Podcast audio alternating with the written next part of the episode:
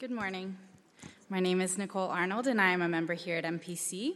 Our scripture reading this morning comes from John chapter 20, verses 19 to 23, and it can be found on page 906 of your church Bibles. Let's go together in God's Word. On the evening of that day, the first day of the week, the doors being locked where the disciples were for fear of the Jews, Jesus came and stood among them and said to them, Peace be with you. When he had said this, he showed them his hands and his side. Then the disciples were glad when they saw the Lord. Jesus said to them again, Peace be with you. As the Father has sent me, even so I am sending you. And when he said this, he breathed on them and said to them, Receive the Holy Spirit. If you forgive the sins of any, they are forgiven them. If you withhold forgiveness from any, it is withheld. This is the word of the Lord. Well, good morning, everyone. I just want to add my welcome to all those who have welcomed you already, whether you're here in the sanctuary, whether you're down in the fellowship hall, you're at Fairfax, or joining us online. It's a great privilege to gather as God's people throughout the DC metro area and to celebrate His grace uh, today. This past week, the staff took some time to uh, praise God for, for all of you, uh, for everything that you did uh, this past week uh, to, to welcome our largest number of people ever to our worship services on, on Easter by inviting your friends and, and your coworkers and, and your neighbors, and by being willing to park down at the lodge and at Cooper uh, to make room here, and by serving in our nursery and as ushers, uh, we were able to share grace with so many. And so we, we praise God that you're using your gifts to, to glorify Him and to enjoy Him forever here at this church. So today, you may have noticed on the front of your worship guide, it still says Easter, so that all may know it's not a misprint. We know that Easter was last week, but we are continuing to wrap up our series today. And yes, this is the third time this year we're preaching on this passage. It's not a misprint. So, my task is to preach on this section of Scripture after Steve Smallman and James Forsyth have already preached on it. No big deal. But there's a lot more to say about it, and so we'll jump into that together. Our premise for today is this is that a puppy is not just for birthdays. And you're thinking, what in the world? Don't worry. Uh, we'll get there. But before I explain, let's, let's remember where we've been in this series. We, we kicked it off by looking at a section in the Gospel of St. John, remembering that he wrote these stories down so that we might know and believe in Jesus Christ even today. And then we looked at the important events in the life of Jesus during his last week of earthly ministry. We looked on Palm Sunday when Jesus came as a king riding on a donkey into Jerusalem, but, but it was a very different kind of entrance for a king. And then on Monday, Thursday, and Good Friday, we looked when Jesus had his last meal with his disciples and he washed their feet. And then we saw on Good Friday when Jesus was tortured and crucified on the cross before Pilate. And, and both of these events showed us that Jesus is not only the way, but he's the truth as well. And then last week on Easter Sunday, James reminded us that the resurrection means that, that dead things come to life, that dead things actually do live again. And so today we are considering that a puppy is not just for birthdays. Let me explain. Now, no doubt all of us are aware of that event. Some of us have even experienced a puppy on a birthday. And maybe many of us have even seen it on social media. Imagine in your heads, it's a birthday party, right? There's balloons and candles, and maybe most of the gifts have already been opened, and there's just one more gift to go. And so m- maybe you, you have a present with some holes in it, or you ask uh, your child to, to close their eyes, and then you say, Open your eyes, and then there before them is the cutest puppy in the history of the world. The crowd goes wild. Instagram explodes. There's heart emojis everywhere. That, though, is not the full puppy experience because puppies just aren't for birthdays. You see, right now I have two little boys, and it's both their birthdays in the span of two weeks, and that's their dream right now is to get a puppy for their birthday. And we keep reminding them that puppies aren't just for birthdays, like the next day. Somebody has to get up in the middle of the night and it might be raining to take them to go out to the bathroom and somebody's got to pick up the yard afterwards. You don't see that stuff on Instagram. You know, puppies aren't just for birthdays, and evangelism is not just for Easter. Today, our aim is to make sure that we don't miss the purpose that God has for his people, that God has for, for us as a church, and also that, that God has for us as, as individual followers of Jesus Christ. And if, if you're like most of the people in this town, we, we have a, a thousand different callings, a, a thousand different things uh, to consider every week. And you may be here today because of that very desire, trying to figure out what your calling in life is.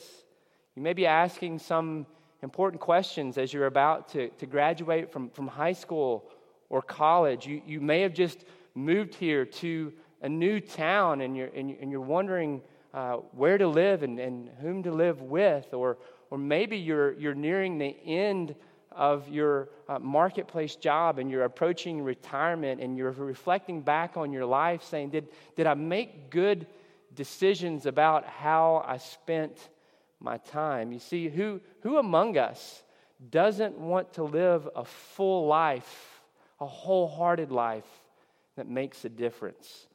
Well, we're presented with a lot of choices. So before we dive into this text, let's ask the Father to do something amazing through His Word to show us how to live lives full of meaning and joy. So let's pray one more time. Heavenly Father, this, this is an important text, not, not just because it's on the, the cornerstone of our, our church building, but because these are some of, of your first words that you spoke to your church after your resurrection. Lord, in this room are, are men and women, boys and girls who are presented with all kinds of choices. So help us to, to really listen and to really believe in order to really follow you. In Jesus' name we pray. Amen. Well, diving back into the story once more, remember that it's Sunday in verse 19. It's the first day of the week, and the disciples are, are back in a room, possibly the, the same upper room where they celebrated the last meal with Jesus. They're behind locked door because they are scared of what might happen to them. And as they are in this room, Jesus appeared. And in their terrified midst, Jesus stood among them and he showed his disciples his scars, what James called last week his uniform that signified what Jesus had done for them, for us, and what he will do one day. And then look down at verse 21, which will really be the focus of our time this morning. Jesus says, As the Father has sent me, even so I am sending you. There's a very clear purpose that Jesus gives us and will be the focus of our time. So I've been reminded of, of three beautiful truths in this text, and, and I want to share those with you today. The first beautiful truth is this God's purpose for your life and my life is gracious. We've been saved for grace. Now, looking at the beginning of that verse, 21, as the Father sent me, we have to remember how Jesus was sent. Remember, according to the Bible, that the purpose of Jesus was to save the world, to seek the lost, to purchase a people, to heal the sick, and to set prisoners free. So I love, I love verse 20 that when Jesus showed up in the room, notice the disciples' reaction. It says, And the disciples were glad when they saw the Lord. Their friend is back with them again. Their teacher has returned. Their journey is not over, and maybe, just maybe, their failure is not final. Because in love, Jesus makes it clear that he comes in peace. He comes in peace, not with condemnation or judgment or rebuke or bitterness over their betrayal, but he comes in peace. It shows us, does it not, that the early church is first a group of people who need to be saved. who are we? We're just like those disciples. We're cowards. We're doubt, doubters. We're liars. We're self centered, power hungry, broken people. And Jesus still loves us. He still loves us not some future version of us, but who we are now. He loves us. In other words, you need to hear this today. No matter how big our sin, we can't suffocate His grace. That's how the Father sent Jesus. But then notice at the end of verse 21, he says, Even so, I am sending you cowards, liars, and doubters, you're to continue my mission. You see, the primary qualification for being used by Jesus is not an impressive spiritual resume, but it's an awareness of your need of His grace. No one is so broken that you can't be saved or sent by Jesus today. Look at Jesus. Look at who he's sending, who he's commissioning in this passage. And just use your brains and imagine this scenario. If, if Jesus were, were interviewing the disciples for a job, to, to be his witnesses to the end of the world. You can just imagine that. He shows up in the room. Hey, I'm going to sit over here in the other room, and I want you to come in, and, and I'm, I'm going to interview you by asking a few questions to, to see if you measure up to be one of the apostles. So, uh, uh, Peter, you're in here first. Peter sits down. So, so Peter, let, us just role play for a mid, minute. Imagine this scenario that you're, you're, you're sitting around a campfire and a, a, little girl asks you if you know me. Oh, yeah. Uh, next, um, Thomas. Where's Thomas? What? He's not even here? He doesn't even believe in my existence? This is not going to go so well.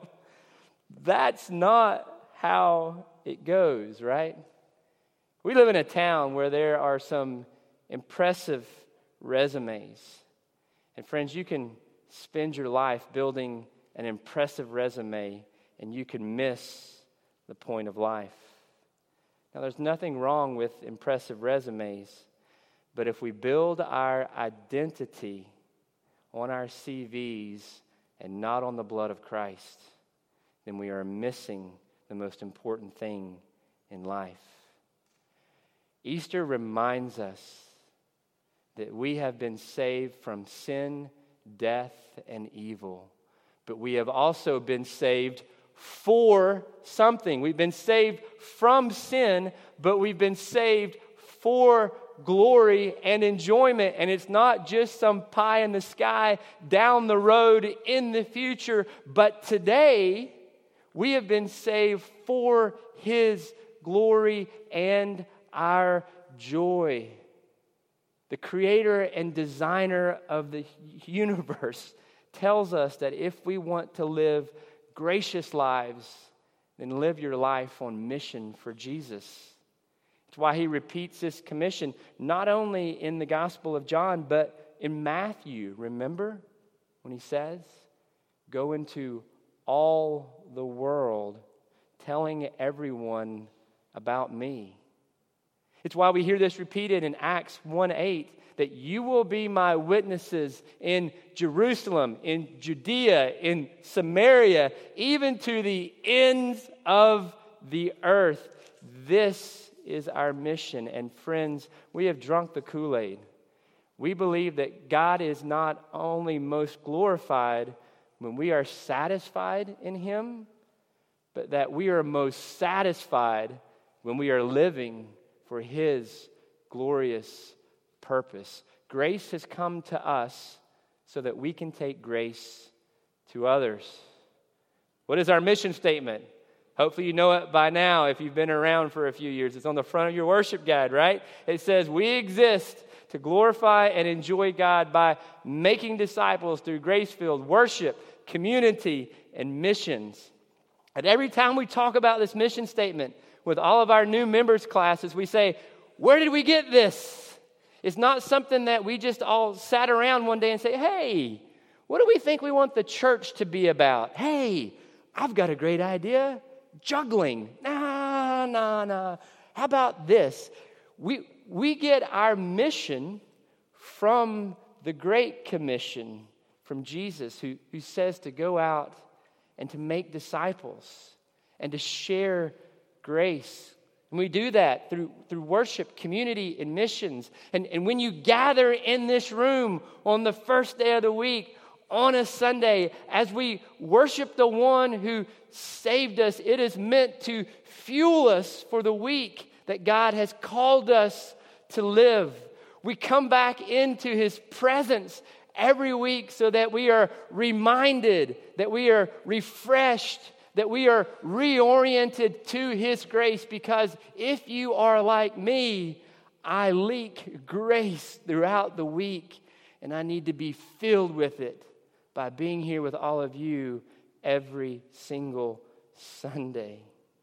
But worship, worship is only one part. It's a great start.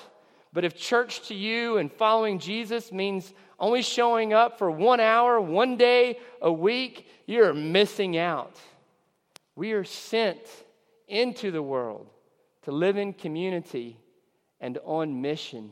Friends, are we living gracious lives of purpose outside these walls during the week? Are we in relationship? Do we have friends who don't know Jesus and not just living in a, in a Christian bubble and, and staying insulated from everybody out there?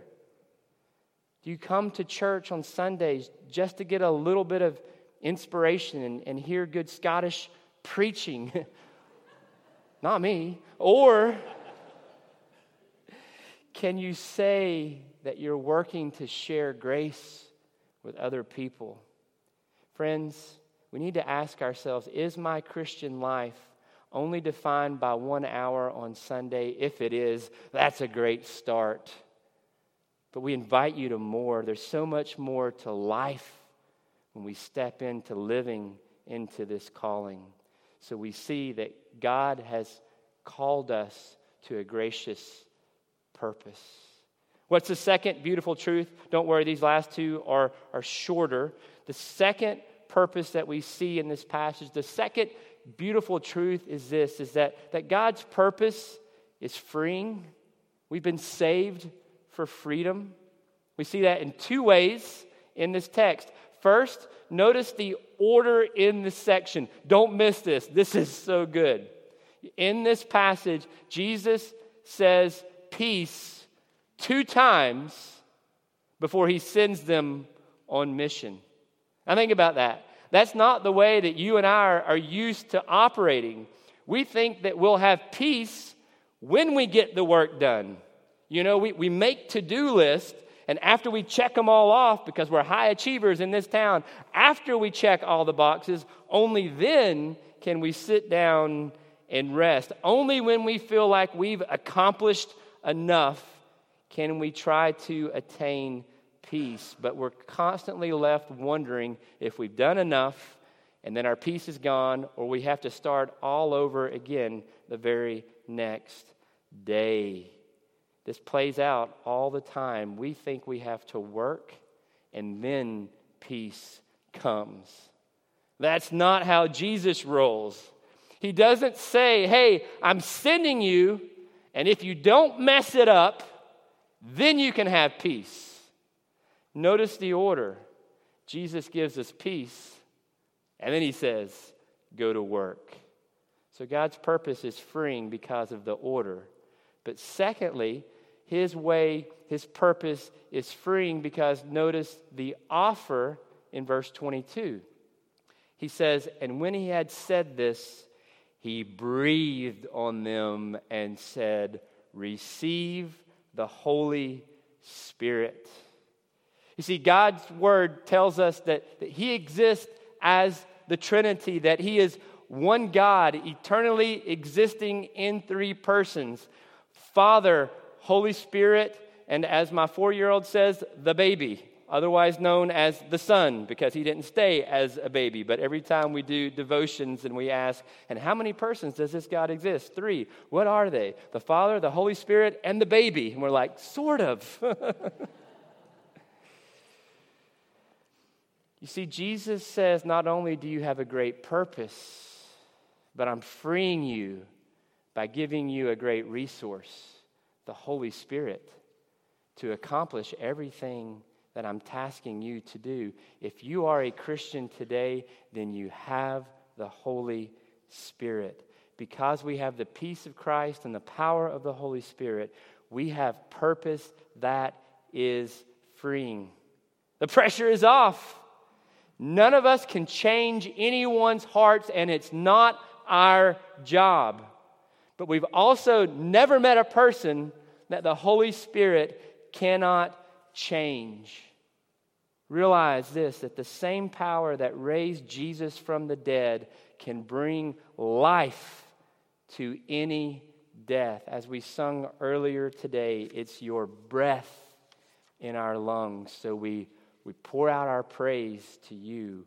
We are free because we have the peace of Christ and the power of the Holy Spirit. And then the third and, and final beautiful truth that we see about God's purpose in this passage is this is it's meaningful. We have been saved to live lives full of meaning. That's verse 23.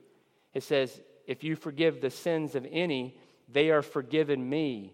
But if you withhold forgiveness from any, it is withheld. Now, what does that mean? That, that sounds like a whole lot of power, does it not? Well, well, very simply, it means this. If you're a follower of Jesus Christ, you have been entrusted with the message of forgiveness, of reconciliation, of God reconciling sinners to himself through the blood of Jesus Christ. And when we share that gospel message, it comes with spiritual authority. It means that when we declare that message on behalf of the one who is resurrected from the dead, that if someone repents of their sins and if they believe in Jesus Christ, then they really, actually, and are truly forgiven of all of their sins, past, present, and future. That's spiritual authority.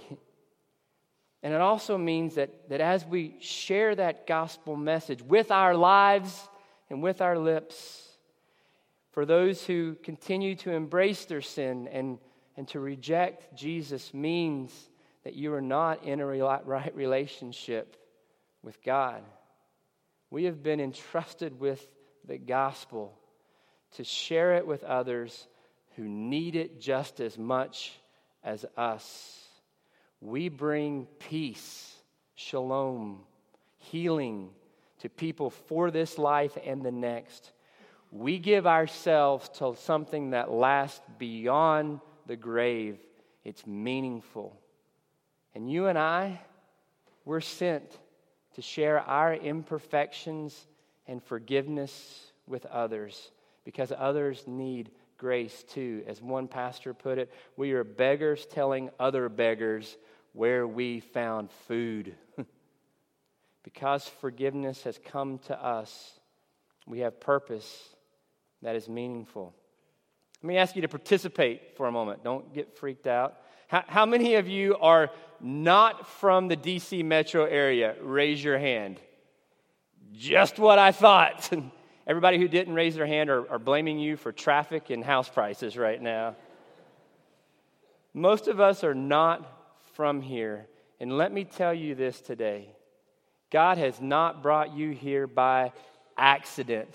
Even though events may seem random, you came to this city because you followed a girl, Uncle Sam moved you, or you moved because you wanted to change the world. And maybe that worked out, and maybe it didn't work out. But the Bible tells us this that our life is a story and God is the author, and you are not here by a random set of events, but that you are here in this moment, in this city, placed where you are with your friends, your neighbors, and your coworkers by the providence of God for a purpose.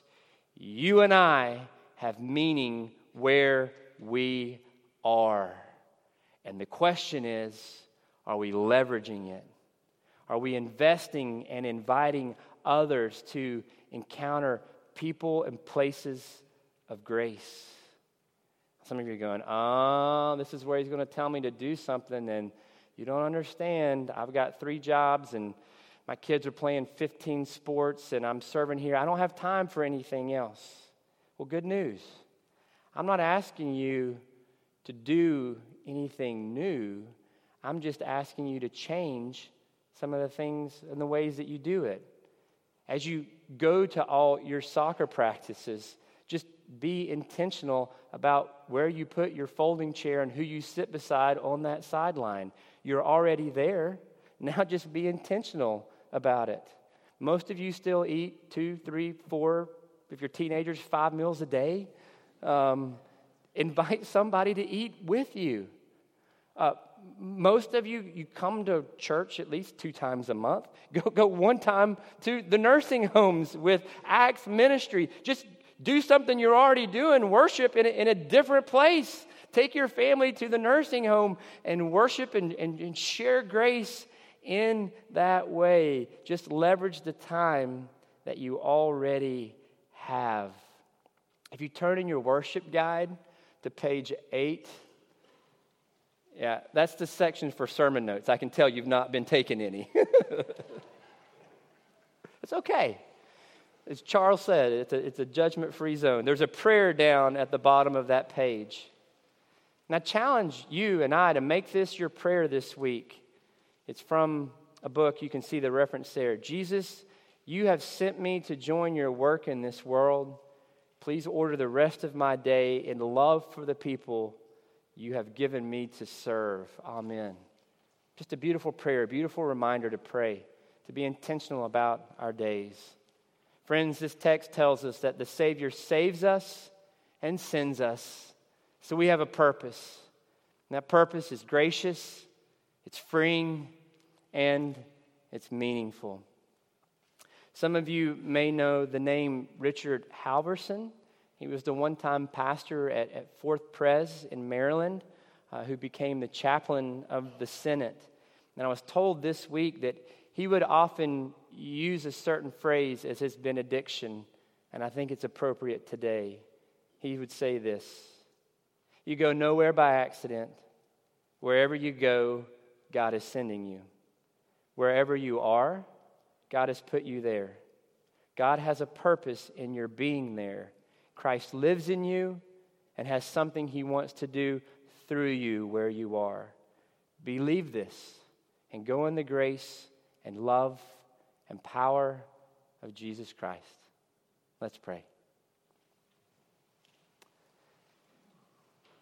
Dear Heavenly Father, we are reminded that puppies aren't just for birthdays and, and Jesus is not just for Easter. So, Father, on, on this first day of the week, would you continue to remind, refresh, and reorient our souls to your grace so that our, our, our, lives and our lips may, may simply be an overflow of what we've already tasted and experienced by, by being with you today and, and by being with your people. So, Father, help us not to live little lives and little stories only, but to place them in the context of your bigger story that you have come to save the world. In Jesus' name we pray. Amen.